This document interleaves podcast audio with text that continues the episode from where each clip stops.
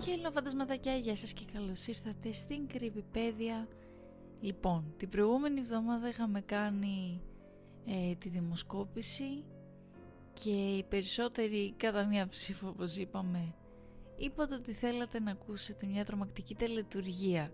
Όμως για μία ψήφο διαφορά ήταν και η επιλογή του να γίνει ας πούμε επεισόδιο για τρομακτικά πλάσματα και σας υποσχέθηκα ότι το επόμενο επεισόδιο θα έχει να κάνει με αυτά. Οπότε ναι σήμερα θα μιλήσουμε για τρία ε, να το πούμε τρομακτικά πλάσματα τα οποία προέρχονται από μύθους, θρύλους από διάφορες περιοχές. Αυτό είναι το πρώτο part. Οπότε καθίστε, αναπαυτείτε και ας ξεκινήσουμε δεν γινόταν να μην ξεκινήσω αυτό το compilation χωρίς να αναφέρω πρώτα απ' όλα τα Wendigo. Όσοι έχετε δει για παράδειγμα πάντα μου βγαίνει αυτός παράδειγμα το παιχνίδι Until Dawn τα πλάσματα δηλαδή που είναι εκεί πέρα και τους έχουν περικυκλώσει είναι τα Wendigo προέρχονται από την Αμερική είναι υποτίθεται ένας δαίμονας, ένα τέρας παύλα δαίμονας. Θεωρούνται κακόβουλα, έχουν ε, να το πω κανιβαλιστικές συνήθειες, προθέσεις. Είναι υπερφυσικά όντα τα οποία είναι πάρα πολύ δυνατά. Μπορεί να μην τους φαίνονται γιατί είναι πάρα πολύ λεπτοκαμωμένα αλλά είναι ναι, πολύ δυνατά.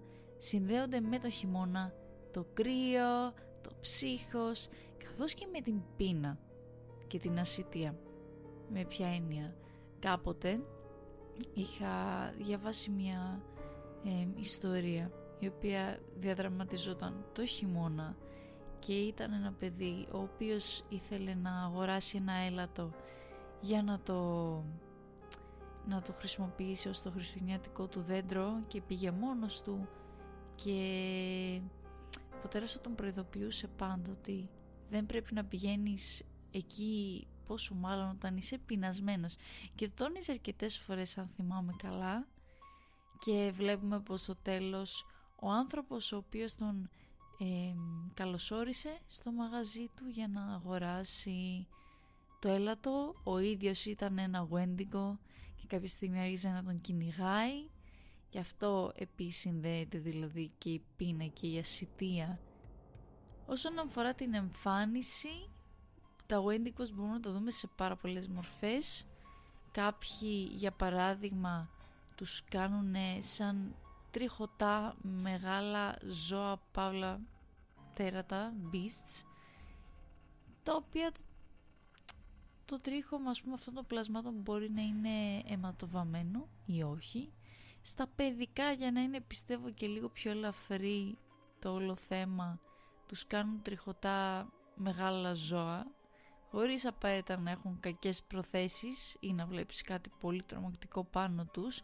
Όμως για παράδειγμα στο για παράδειγμα Until Dawn ε, ως εμφάνιση ήταν πιο ανθρωπόμορφη ήταν λεπτοκαμωμένη τα άκρα ήταν πολύ μεγάλα πάρα πολύ αδύνατα πλάσματα. Είχαν μεγάλα δόντια. Δεν μπορείς να το πεις ότι ήταν και σαν τα δικά μας. Οπότε όπως βλέπετε υπάρχει ένα φάσμα για το πόσο καθένας σκοπεύει να, ε, να απεικονίσει τα Wendigo. Επίσης λέγεται ότι τα Wendigo προκαλούν αισθήματα πληστείας αισθήματα κόρης της πείνας την επιθυμία επίσης να κανιβαλίσει κανείς άλλους ανθρώπους και την τάση να διαπράξει κανείς φόνο.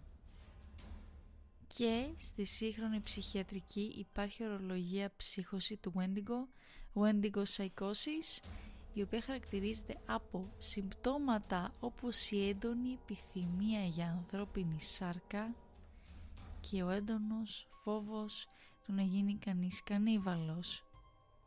Όπως επίσης ακόριστη απληστία, καταστροφή του περιβάλλοντος που είναι σαν δευτερεύοντα συμπτώματα του Wendigo Psychosis. Κάτι το οποίο το βρίσκω πολύ τρελό, δηλαδή να βασίζεις μια ψύχωση όπως είπαμε σε ένα πλάσμα το οποίο δεν υπάρχει. Το για το οποίο θα μιλήσουμε τώρα είναι η Black Anis. Έχει την ιδιότητα να το πούμε του μπαμπούλα και προέρχεται από την αγγλική λαογραφία. Εμφανισιακά φαντάζεται ως μια μάγισσα με γαλάζιο πρόσωπο, γαλαζοπό δέρμα, σιδερένια νύχια και είναι πολύ γνωστή η προτίμησή της στην ανθρώπινη σάρκα και κυρίως αυτή των παιδιών. Δηλαδή είναι η κοινοτυπική κακιά μάγισσα με τη μεγάλη μύτη. Απλά φανταστείτε το δέρμα της πιο μπλε, όχι τόσο πράσινο. Μακριά μαλλιά, μαύρα εννοείται. Λέγεται ότι βγαίνει έξω αργά τη νύχτα και ψάχνει για να υποψία στα παιδιά και αρνιά για να τα φάει και στη συνέχεια μαυρίζει τα δέρματά τους κρεμώντας τα σε ένα δέντρο πριν τα φορέσει γύρω από τη μέση της. Πολύ μπρουτάλ. Φανταστείτε πως ο θρύλος αυτός, ο θρύλος της Black Annis, οδήγησε τους γονείς να προειδοποιούν τα παιδιά τους ότι η συγκεκριμένη θα τα έπαιρνε αν δεν ήταν φρόνημα. Ήταν επίσης γνωστό στην κοινωνία ότι αυτό τον κρυβόταν στα κλειδιά της βελανιδιάς της, περιμένοντας να πηδήξει πάνω σε ανυποψία στα παιδάκια. Άλλες εκδοχές, άλλες παραδόσεις ανέφεραν ότι όταν η Black Annis ήταν κοντά, μπορούσες ας πούμε να ακούσεις τα δόντια της να τρίζουν και τότε μπορούσες ας πούμε να έχεις την ευκαιρία και τον χρόνο να προλάβεις να κλειδώσεις την πόρτα σου και να μείνεις μακριά από το παράθυρο. Φανταστείτε λέγεται ότι στα εξοχικά σπίτια εκεί χτίστηκαν επίτηδες με μικρά παράθυρα ώστε η Black Annis να μπορεί να μπει μόνο με το ένα χέρι μέσα.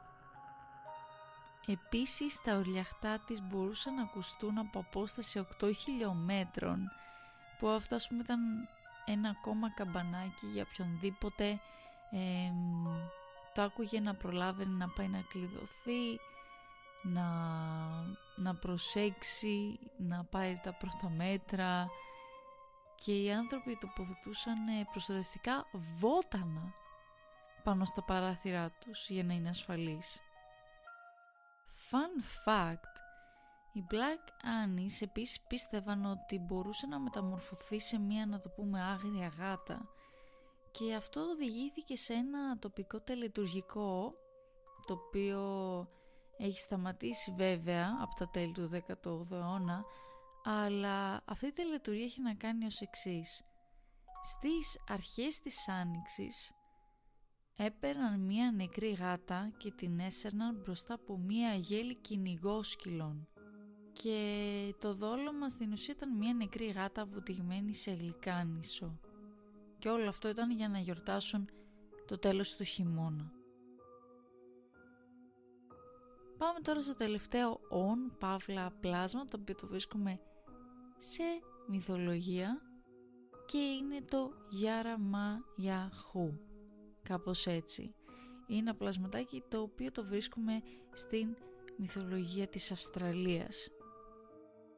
Σύμφωνα με το μύθο, το πλάσμα αυτό μοιάζει με ένα κόκκινο βατράχι με ένα πολύ μεγάλο κεφάλι, ένα μεγάλο στόμα χωρίς δόντια και βεντούζες στα άκρα των χεριών και των ποδιών του. Κυρίως ζουν πάνω σε δέντρα και κυρίως σε σικές, όμως αντί να κυνηγάν τη τροφή, τα σίκα για παράδειγμα, λένε πως απλώς αναμένουν και περιμένουν έναν ανυποψίαστο ταξιδιώτη να ξεκουραστεί κάτω από το δέντρο. Και έτσι, στη συνέχεια το πλάσμα πέφτει κάτω και χρησιμοποιεί τις βεντούζες για να στραγγίξει το αίμα του θύματος. Ακούστε τι κάνει μετά. Μετά από αυτό καταπίνει το άτομο, πίνει λίγο νερό και στη συνέχεια παίρνει έναν υπνάκο. Αφού κατάπιει ολόκληρο το άτομο, το ξερνούσε αναμασώντας το και έκανε αυτή τη δικασία ξανά και ξανά. αυτό είχε ως σκοπό, ακούστε εδώ, να κάνει αυτό το άτομο που έφαγε να γίνεται όλο και μικρότερο σε μάζα κάθε φορά μέχρι το ίδιο το, το θύμα να γίνει ένα γιάραμα γιαχού. Σύμφωνα με το μύθο επίσης, τα γιάραμα γιαχού είναι ενεργά μόνο κατά τη διάρκεια της ημέρας και στοχεύουν μόνο ζωντανά θυράματα. Επίσης, πολύ άκυρο fun fact, οι ιστορίες για αυτό το πλάσμα λέγονται σε παιδιά με κακή συμπεριφορά. Για να τα κάνουν να συμπεριφερθούν όπως καταλαβαίνετε καλύτερα. Και λοιπόν φαντασματάκια, αυτά ήταν τα τρία πλάσματα για τα οποία θα ήθελα να, ήθελα να σας μιλήσω, να μοιραστώ μαζί σας. Ελπίζω να σας φάνηκαν ενδιαφέρουσες οι πληροφορίες που μάθατε, κυρίως για το τελευταίο που ήμουν πολύ what the fuck όταν, όταν έψαχνα πληροφορίες που η αλήθεια είναι ότι δεν είναι πολλές σύγκριση με τα άλλα δύο. Αλλά ήταν πολύ ενδιαφέρον το κόνσεπτ αλλά όπως και να έχει φαντασματάκια σας ευχαριστώ πολύ για την υποστήριξη που καθίσατε και το ακούσατε σας εύχομαι μια υπέροχη μέρα ή βραδιά όπου και όποτε με ακούτε θα ήθελα να προσέχετε και αν είναι θα τα πούμε την επόμενη Παρασκευή σε ένα νέο επεισόδιο της Creepypedia. Bye bye!